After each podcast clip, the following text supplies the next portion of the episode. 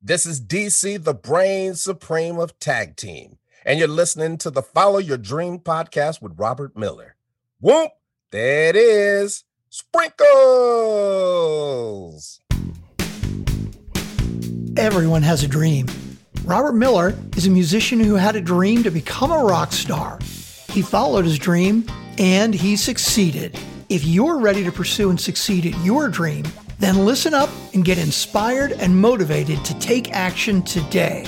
Welcome to the Follow Your Dream podcast. Hi, everybody. Welcome to another episode of the Follow Your Dream podcast. My name is Robert Miller. I'm your host.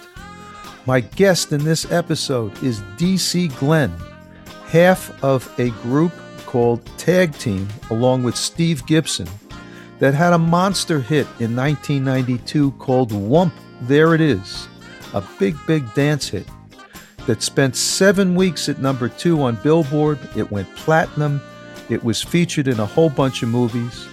And then, not too long ago, Geico, the insurance company, came forward and decided that they wanted to do a commercial with Tag Team and with that song. They renamed it Scoop There It Is they showed the commercial before and after the Super Bowl, which sent it into orbit. And we're going to talk to DC Glenn all about that. In the meantime, underneath this introduction, you're hearing a song of mine called Python from PGS 7. Python is a funky number. It's not quite the same hip hop that Tag Team does, but I think it goes really well with that song. And if you'd like a free download of Python, all you need to do is go to followyourdreampodcast.com slash roadmap hyphen song. And now, everybody, please welcome with me to the Follow Your Dream podcast, DC Glenn. And DC, before we do anything else, I want to play for everybody a portion of your mega hit, Whoomp, There It Is, so everybody knows what we're talking about. Party people!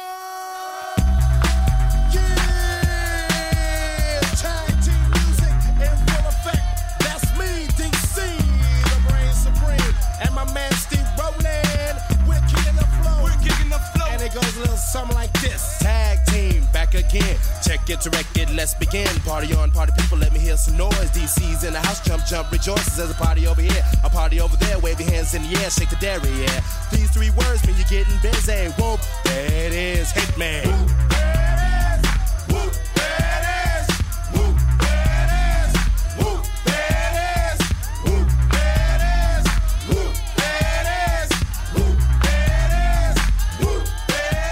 So I want to welcome to the podcast and please join me, DC Glenn. Hey, how you doing, everybody? You are way too kind. not stratosphere. you are in orbit right here with the rest of everybody. I don't think so. All yeah. right, you got to take me back. Was it always your dream to be in music? Well, I was kind of forced into music, right? I was born in Chicago, Illinois, and we moved. Our family moved to uh, Denver, Colorado, when I was four years old, and my father used to play the trumpet. So he get at wait wait wait wait wait. My father played the trumpet too. Yeah. Okay. Did you start to play the trumpet as a result? I started playing the trumpet because I was forced to play the trumpet because I was too. Father wants, wants, wants his son to follow in his footsteps. So I played the trumpet for a while, and then my mother wanted me to take piano lessons, as every mother does. So I was musically inclined because we had a basement full of instruments, but nothing really stuck till I got to high school. Right. When I got to high school, I met Steve because our last names were, you know, Gibson and Glenn. And we sat next to each other, became friends. And Steve had a band that would play in the quad sometimes during lunchtime. And I was like, I got to be in that band. Right. And then I worked at the Tardy office and I heard this angelic music down the hall, which was a uh, Dr. Joyce Davis directed the choir at a high school, Manual High School. And I was like, I got to be in that choir.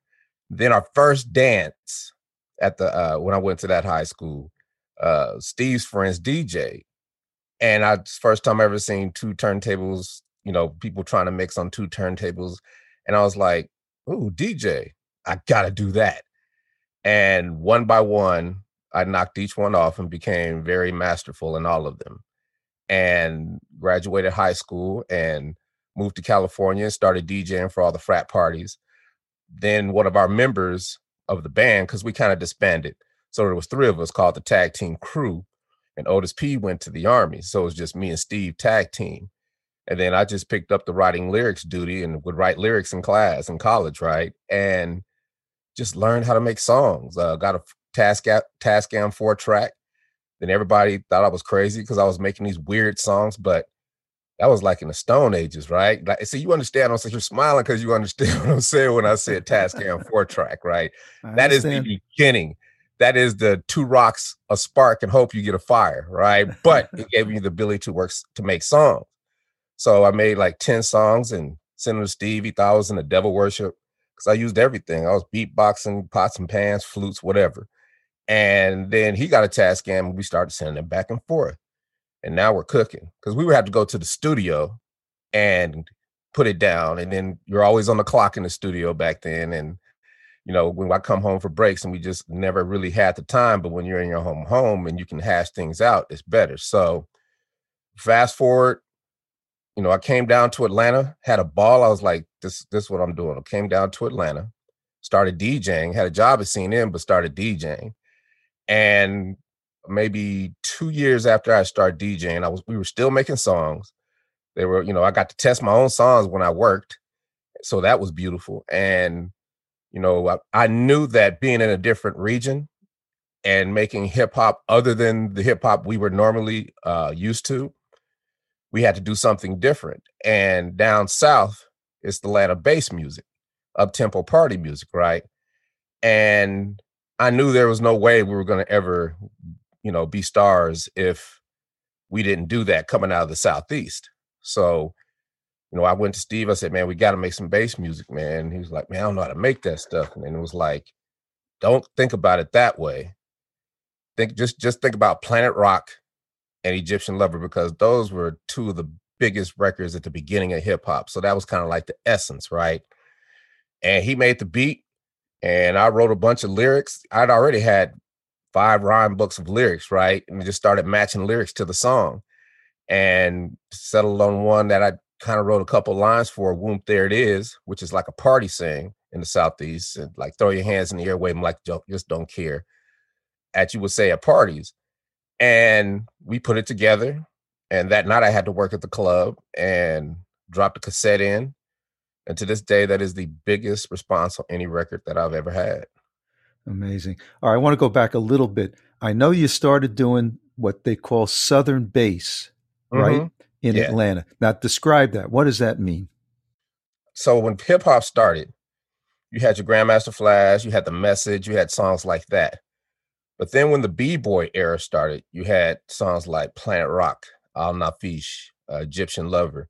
Dr. Dre made a song called Surgery. They were all it, it's a difference in beats per minute, right? So regular hip hop was like 90 to 100 beats per minute, but bass music took it from 125 all the way up to 135 right? And even Planet Rock wasn't that all the all the beginning songs weren't that high. This was a whole nother form off of another form because that's how music goes right? And you got so you got luke you got two live crew you got all those groups making this southern bass. And in Atlanta, you had bass artists, but they weren't nationally known, right? And I knew that I wasn't going anywhere. So I wasn't going to move to New York. I wasn't going to move to LA. I knew I was stuck in Atlanta. And it's like, you know, when in Roman, you have to be like the Romans. And that's why we made the up-tempo Southern bass. And our first attempt at it was Whoop There It Is. Now, before you did that, huh? I want to know were you doing it with regular instruments or was it all electronic sounds? How, how did you create it? For me, sometimes it was with my mouth, it was beatboxing, it was maybe making a hi hat and then sample it and keep going, but it was like electronic. We had a MPC 60s, um, we had what's called an Emax. We had all those original boards, right? And all those original drum machines, 808s, 909s, all the rolling stuff.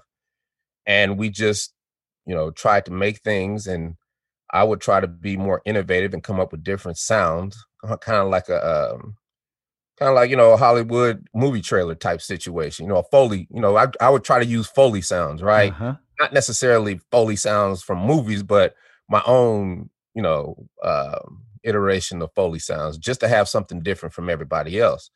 And just to keep it simple, because it was about dancing, right? And if you made music that can make people dance, then that was the ticket. And just trying to be more creative, you know, and then using samples too. See, that's that's that's the fatal flaw. Because back then, pre 1992, everybody was sampling records, but nobody was like, hey, why are you sampling my record? Everybody's like, oh, well. But then Biz Markie was the first artist that got really hit hard. And they sued him and took everything, but everybody's still sampling. And all the people that did sample, they didn't really get hit that hard. It was like they got away with making hit records, making a bunch of money. And then here we come and we get hit because we use the Kano sample. I'm ready let me explain for people that may not know. Sampling is when you take somebody else's record and you take little bits of it and you put it on your record. And it's become a big thing in the music industry. But what DC is explaining is that way back when, nobody got paid for doing it. Nobody was asking permission to do it. They were just doing it, right? Yeah. Because, you know, nobody took hip hop seriously. It was just a street thing, right? There were no instruments. You're not an R&B. You're not playing anything. It's just like take your it was kind of cute to people till records start going platinum right then it was, like, then it was no longer just cute yeah so i you know and i actually did the due diligence on that but this is one of the things that you know this is one of the things that i did not know and these are one of the things that i want to always be able to tell younger artists is that you know there's a business side to music right? And if you t- if you take a sample, you got to clear it. Now most people just think, okay, clear the sample, and that's what I thought. But I didn't know there was two sides to sampling. I didn't know there was two sides to you know. I didn't know about music publishing. I didn't know there was the, you know the publisher share and the writer share. I didn't know that. So I cleared the I cleared the writer share. That was easy enough, but didn't clear the publisher share, and that's where that's where the problems came in. But yeah. we worked it out. But at the same time, it just we was everybody was still making samples, so people didn't want to let that go. So a lot of artists lost a lot of money because they couldn't let sampling go and turn it into something else, like making music, actually making music. All right. So now let's get to the part, the good part here. You guys come up with Whoomp. There it is. Tell me a little bit about the beginnings of that. How did it happen? People think it's this big Manhattan Project, right? And it's not. It was just a song, man, about us partying on a Friday night. Just simple, right? I mean, just like any other song, you know, Beach Boys about us partying on the beach with pretty girls, right? I mean, there's no formula. You just make songs, right? And we made a song, and as a DJ, I'm listening to all this music, so I kind of know which lane to be in. And we hit it, we hit it all right on the nail. But my hubris as a young man I was like, every record I make is a hit record. So I kind of put Whoomp There It Is on the shelf. And then later on, probably in January 93, uh, one of the girls in the club was like, DC, why don't you play a record anymore? I was like, I'll play it. Played it, same response, right? And I was like, wait a minute, there's something special about this record. So you played it initially, got a great response, then you put it on the shelf? Well, I played it for a little while, you know what I mean? But we always we always were making records, right? and we were always testing them. So a lot of girls are like, I love that record. I love that record. So I'm getting records played. It was more about because see, I'm in an adult entertainment club, right? So and and a um, dance club.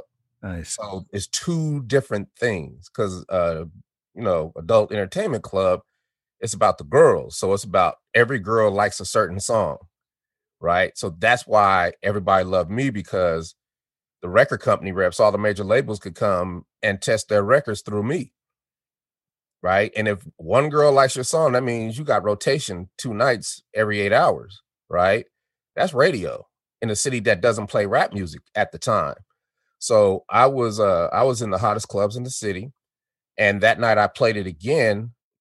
Record rep uh Alan Cole. For those who don't know record reps back in the day were every major label had rep, uh, record reps in each region of the United States. And then those record reps would take, you know, all the music to the radio, to the clubs, to the record pools. They would service everybody. So I had people servicing me from every label individually. So I always had the newest records. Plus, I bought records from every store in the country, you know, in the big regions, just to have more variety of music. This is pre-internet, pre all of that, right? So, and we're talking vinyl when I say records. It's funny because there's some people ask you, "What? What are you? Huh? What does that mean? What's a record?" it's like, what? Are you serious? But uh, so, you know, I Alan Cole from Columbia Records, like, what is that? And I was like, that's my new record. He's like, give it to me, man. Give it to me. I'm sending this to New York. He sent it to New York. New York hits me back, Columbia Records. You know what I'm saying? Like, I'm like, whoa, this works. Then I hit every rep. Now I got all the major re- labels. I like your record, but they didn't know how to work bass music. And record labels tend to think how record labels think, whatever that means, right? Is not in the mainstream of what most people think. So they they they they do certain things to try to get records played or make records a hit, and then a lot of them, some of them are hits, and a lot of them aren't, right? But the ones that are hits make up for the ones that aren't. That's right. They throw it all against the wall, and if it sticks, they go after it, and if yeah, not, they just let it go. Yeah, exactly. Yeah, yeah. So they just let it go, and you know that's part of the game too because they insulate themselves by giving young people you know terrible contracts so they hold all the cards right so i was getting frustrated because everybody was like i love the record but you know we want to develop you. I was like i got time for that. I got a hit record. What else do you need? And i almost gave up right? Because i was so frustrated. And young lady called uh, named lisa mccall said, You need to talk to Al Bell. And I was like, Al Bell, like he used to own Stax Records. And Stax Records was one of the original three black first black record companies, Stax Records, Philly International, and Motown. And Al Bell had put out a record the summer before called Daisy Dukes, which was a bass record by a, group named Duice, and it went gold. And it was like, he knows how to work this type of music. So I give him a call. And he, you know, he did. I left a message. He calls me back in a week and a half. I forgot actually, and he was like, "How you doing, brother?" I was like, "Mr. Bell, I got a hit record. I've tested it. You need to sign us. No games. Just sign us. You'll be you'll be happy you did." I was real passionate about it, and he was like, "Okay," and I was like, wait a minute, you haven't even heard the record. and, you know, I remember these words to this day. He's like, brother, I don't have to hear the record. I hear it in your spirit. Right. Let's agree to agree. I gave my two weeks at the club, signed a messed up record contract, and in a month and a half, we were platinum. Unbelievable. Yeah. You don't hear stories like that anymore. Mm-mm. Nah. All right. So I got to talk to a little bit about the Whoomp thing. Okay. So it's an upbeat record, it's a dance record, it's a feel good record. I always wanted to know the shakalaka part. Did you get that from Sly? Nah. I can tell you exactly. You know what, what I'm talking about, right? Exactly what you. I, hey, me tell you, man. We were in the studio. We did our verses, and we were like, "Man, we need bridges and and hooks, right? Well, you know, we do. There it is was a hook, but we need some bridges, right? And we just started making up stuff if you think about it, you know what I mean? Like whoop, shaka laka, shaka laka, shaka. It just we just made it up. then can hey ladies, hey fellas, that's made up. And then can you on the spot? On the spot. Can uh-huh. you dig it? We can dig it. Can you dig it? Like, what does that even mean? Right? If you think about it, what does that mean? but people love it, right? So all this stuff was made up on the fly. I promise. Uh. Even even party people because we did the first version. I did Party People. Me and Steve got a heated argument when we do, went to redo it and make it tighter. I was like, I don't want to do the Party People. He's like, you got to do the Party People. That's the best. That's that sets it off. And we argued, and you know, I have this thing about being wrong. I love to be wrong, right? I just didn't, but I, I love to be wrong now because it's always the path to get to being right. And this is one of the times where I was wrong, which was the path to being right, because Party People has proven to be one of the most instrumental parts of that record. Just when it comes on, you know that it's time to party. So, you know, we we had a good run. You know, uh, there was certain, and, and actually there were other Whoomp There It Is records because it was a party sing. But because I was in the most popular clubs and all the stars knew me, they knew it was my record. And a friend of mine, Ed Lover, who him and Dr. Dre used to have uh, one of the first shows on MTV called Yo MTV Raps. And he heard the record down in uh, Atlanta. And he was like, Man, what is that record? And I was like, That's my new record. He's like, Give it to me, man. I gave him a cassette. He's like, Man, I can't do nothing with no cassette. Was like, I'll have some vinyl for you soon. And after I left the club, we met back down there. I gave him a couple pieces of vinyl. And that next Monday, him and Dre played that record the whole show on MT, Yo MTV Raps on MTV when MTV was at its hottest, and it was over. Right? No other no other record had a chance. And two weeks later, Chicago Bulls win their third championship.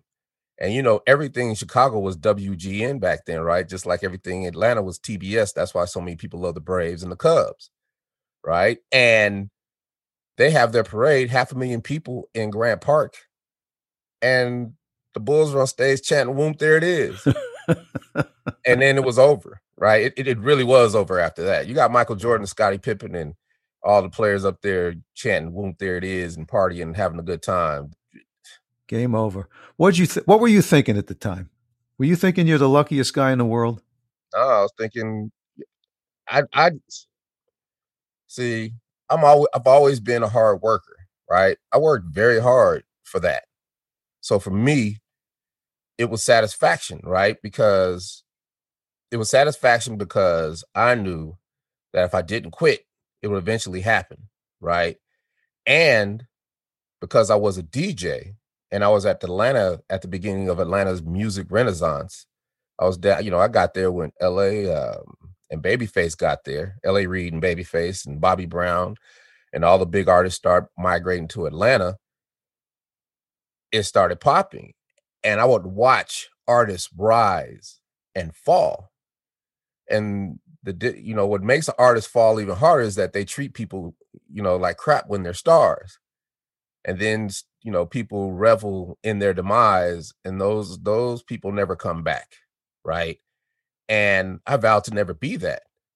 Plus, my father had told me at the beginning, "I'm proud of you, son. This is what I didn't I didn't plan on you being a rapper, but you know, you're I started you with music, you know what I mean? And um he said it will fade and enjoy yourself, but when it starts fading, don't chase it. Don't chase the stardom. And I remembered that, right? And I'd already seen how that played out in the club. So I was the same person from the beginning to today because I understand that humility is the path, is a true path to success. It's true. respect you and they like you. And that's what it's all about. There's so many artists that, you know, they had their era, mm-hmm. right? And you can go back and look at it and you can say, okay, that was the beginning, then came to the end. And uh, that's okay. There's an arc to it for most artists. Yeah. For the guys and the gals that can actually continue and mm-hmm. keep it going beyond that arc, that's pretty hard. And Geico calls. We got our website up. Everything's optimized. We did the Wikipedia pages. All the information on the internet about us is up to date and accurate. Here comes Geico. And they call me. I got a tag team phone. I don't answer the tag team phone that much. But because I laid good breadcrumbs, they went to my actors portal on IMDb because I'm an actor and a voice artist right? So they found my agent for acting, called my agent. My agent calls me, DC, you just booked a Geico commercial. It's like, don't play with me. I, I didn't even audition for a Geico commercial. They're like, DC, you got a Geico commercial. They want to book you. And I'm like, tag team. Like you just hit me. And I was like, went to check my phone, boom. And I let my agents make the deal because now I'm being represented for acting and voiceover. So I might as well let them do the tag team deal because this is a commercial. And then I don't have to hire lawyers. I don't have to do anything because they've already proven themselves to me. Now I have representation the right way. All right, but wait a minute. I got to take you back. Geico calls you out of the blue. Out of the blue. Why? How did it happen? What was it about you? You know, how did they come up with this? Okay, so they have been making Geico commercials forever. They have different tiers of Geico commercials. So each one is a play on cleverness, right? So the one we're in, you know, did you know? That's that one. Did you know that you could, you know, boom, boom, boom, boom, car insurance? Well, let's get that, that, that to help you check it out. So that goes back to Little Richard, The Who, uh, Peter Frampton, Boyz II Men, DJ Khaled, Salt and Pepa, Ice T, all these artists, right, who've done these Geico commercials in this Geico lane. But then you have other lanes. You got the Geico and the Gecko. Remember, you had the Caveman. So they it's a it's a marketing agency, the Martin agency that does all this, right? And we they have been wanting to do tag. You know, they told us it's like we've been trying to figure out something for tag team for a while because we love that song. And they did, and they called me. And you know, it only took them two passes to catch me, right? And if it had been back then, they might not ever have caught me and went to the next artist that they had in the hole that they're developing, and I would have missed that opportunity. Right. That's why that's you know what I what I say is so important that you have to be able to get found. You have to be you got to do your due diligence so you can have your narrative out to the world and to the universe, because you can have a mediocre record and still make money if you do it right. You know what I'm saying? If you if you just learn the principles of business right? You can have that. You can still ha- make money off of your record. And you know, this was this was like synergy for all my things that I had been, all my hustles that came together. Acting, you know, I had had a pandemic hit, and it just everybody had to stop. And I was like, "What are you gonna do?" And it was voiceover that I chose, and I reinvented myself. I had been booking for voiceover for a minute. That's how I got with the People Store agency, my agents through voiceover. But then I had a I started booking instantly. I had a meeting with up there one time, and then the owner of the agency sees me like, put him on camera. I like his face. Now I'm like, what does that mean? He's like, you're about to be an actor. And I'm like, what I gotta do? I'm like, gotta take some headshots and you gotta go to class. And once I went to my first couple classes, I was hooked. And this is 2017. This is after the lawsuit. You know, after the lawsuit, we prevailed. I had to rest. I lay in bed for a whole month, depressed, asked myself, what am I going to do? And once I reinvented myself, things started happening. I booked my first movie. I booked my second movie. I booked, I had booked several local and regional TV commercials and voiceovers, just a lot of them, but we're talking national big time stuff. I had booked a national Pizza Hut commercial before the pandemic for March Madness. So all my hard work, all my preparation is paying off. And then the coup de grace, Geico calls me in September, and I'm like, oh my gosh. And everybody's like, I know you got to be happy. I was like, I was happy the first two days. Then it was time to go to work. Uh, so we're speaking here to DC Glenn from Tag Team. Whoop, there it is, telling us the whole narrative of what happened here. I want to go back to the Geico thing for a second. Yeah. When they first approached you, they wanted the song. Did they want you in it as well because you wound up in it, right? No, no, no. They wanted us in it from the beginning. That's the first time we've ever been in a commercial. And you know, it was always frustrating because we would we would never know if I, we were in a commercial. We just have to. Everybody would start calling. You know, you guys were in the such and such commercial because we had no recourse to fight against people use, you know, uh the record. This was company. the music that was in the commercial. It was the music. Yeah, yeah, yeah, okay. yeah, yeah. But now you're in the commercial as an actor. Now we're in the commercial, and because I have a hundred times better representation, and these people, this is what they do. Not only can they do the television side, but they can do the music side as well. And I kind of gave them an education on the music side, and then they're the ones that go in, and they're the ones that say, "This is what we want, and this is it." We've been talking about this Geico commercial. Scoop, there it is. Let me play it for you now.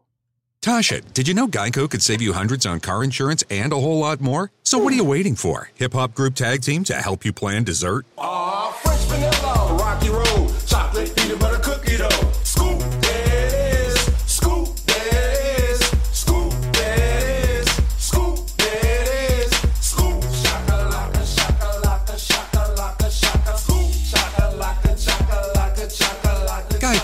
Switch today and see all the ways you could save. So Geico wanted you in as an actor as well as the music. Yep. They wanted they they had to have tag team. Fantastic. And because I'm an actor, I could have been happy and just showed up to set and been like, okay, what do I got to do? But I'm an actor and I prepared for that commercial. I said, I want to go into this with five things, six things that I know can make this commercial kind of special. And when I got the first script, it was like, we're doing soup. There it is. I'm like, soup. So I'm trying to prepare. I'm looking at Seinfeld episodes of the Soup Nazi, just trying to get ideas. I'm like, what is this going to be? Right. And that like, was no, the no, no, original no, no. soup. There it is, huh? There it is. And he's like, no, no, no, no, we're not gonna do that. We're gonna do, we're gonna do scoop. And I was like, ice cream. I was like, man, that's that's it. Because, you know, that take me back, that took me back to my childhood, right? Because my father, who recently passed a year ago before COVID, you know, he used to make us ice cream when we were kids. He would he would make get the eggs, the sugar, the the uh, vanilla, and we'd set up the little ice cream churn and ice around it, and he put it in the cylinder. We churned five minutes a piece, and then 20 minutes, me and my brother eating ice cream. I wanted to bring that essence to the commercial. Then I was like, I want to spin a scoop, but I couldn't find anybody to make a spin and scoop. And we had a production meeting the night before and a wardrobe meeting, and I was like, you know, I got some ideas. You know, he's like, whatever you want to do, DC. I was like, cool. I mean, they were they they were really gracious. They let us do anything we wanted to do because they knew.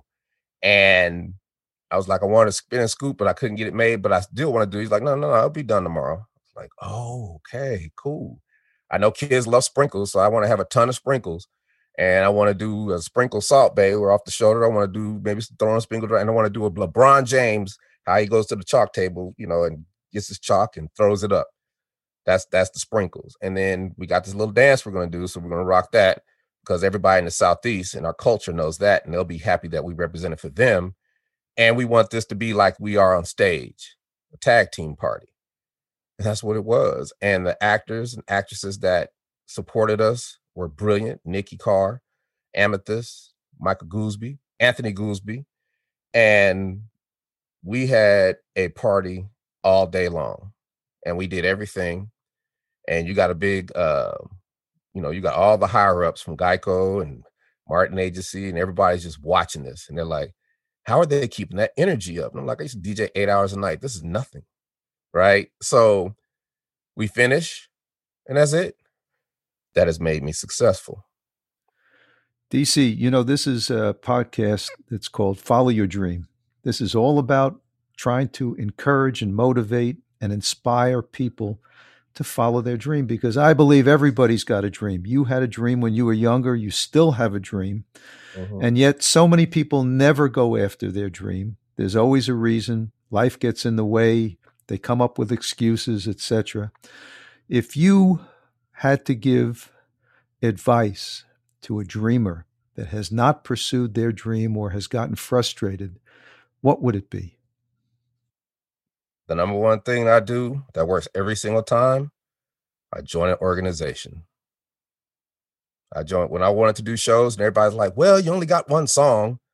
It's like 2016 2017 because we always do nba halftime shows special shows like that right? And they're lucrative but i wanted to be on tour i wanted to be more consistent on the road like well you only got one song so hmm you know we might put you on a rock everybody's just giving me the runaround so I went and joined the International Entertainment Buyers Association. And you know, it, you know, in, in the concert game, you have a hierarchy. You have your buyers, you have your venues, which are stadiums and your uh, um, arenas. Then you have your top tier promoters, Live Nation, uh, Ticketmaster, all those people like that. Then you have your mom and pops. Then you have your managers. Then you have your artists. And I effectively joining that organization, cut out everybody in the middle, and went straight to the buyers and went to their convention, 5,000 strong. Me and Chubby Checker, the only black dudes in there. and I have a big Whoomp There It Is t shirt on. And I started networking. And my pitch is my name is DC Glenn, Tag Team. You might have heard the song Whoomp There It Is. Yeah, I've heard of that song. Well, I'm just out here networking. We've got a clean 90s nostalgia rap show. I said all the right things. And then all of a sudden, we're doing casinos doing rodeos, state fairs, fairs, carnivals. We're doing charity events. We're doing fundraisers, cruise ships because there's different types of shows. Everybody's thinking, I want to do concerts, I want to go on tour. There's so many. This lady wanted to have us in the ice capades for intermission, but she she just you know it wasn't enough money for us to be exclusive, right? And that's what I do. So my advice to you is to do that because I basically have a PR firm now. I do five or six of these a day, right? And they have opened my world to things I have never imagined possible and I'm, you know, I'm booking TVs and TV show. I'm on a TV show now. I'm got two movies about to come out, a documentary about to come out, and I've got four more projects that I can't talk about that are just leave me choked up because I never thought this would happen. And they'll tell you how to do it. Ladies and gentlemen, we've been talking to DC Glenn. He is a force of nature and he has reinvented himself a couple of times. This is a guy that started out as a member of tag team and now he's a conglomerate, it sounds like, between acting and voiceover and everything else. DC, I want to thank you so much for being on the podcast. It's been terrific. Remember to get your complimentary dream roadmap, where I lay out my five steps to pursue and succeed at your dream just by going to followyourdreampodcast.com slash dream roadmap. And now we're going to play you the rest of that song that you heard at the beginning called Python that I wrote that's got that funky, funky kind of beat that's going to go along with a lot of what DC has been talking about. And uh, we'll see you at the next episode. Thank you so much. Thank you. Thanks for listening to the Follow Your Dream podcast. Make sure to subscribe, rate, and review the podcast so you don't miss another inspiring episode. You can connect with Robert at robert at followyourdreampodcast.com. And you can hear more from his band at projectgrandslam.com and at thepgsstore.com.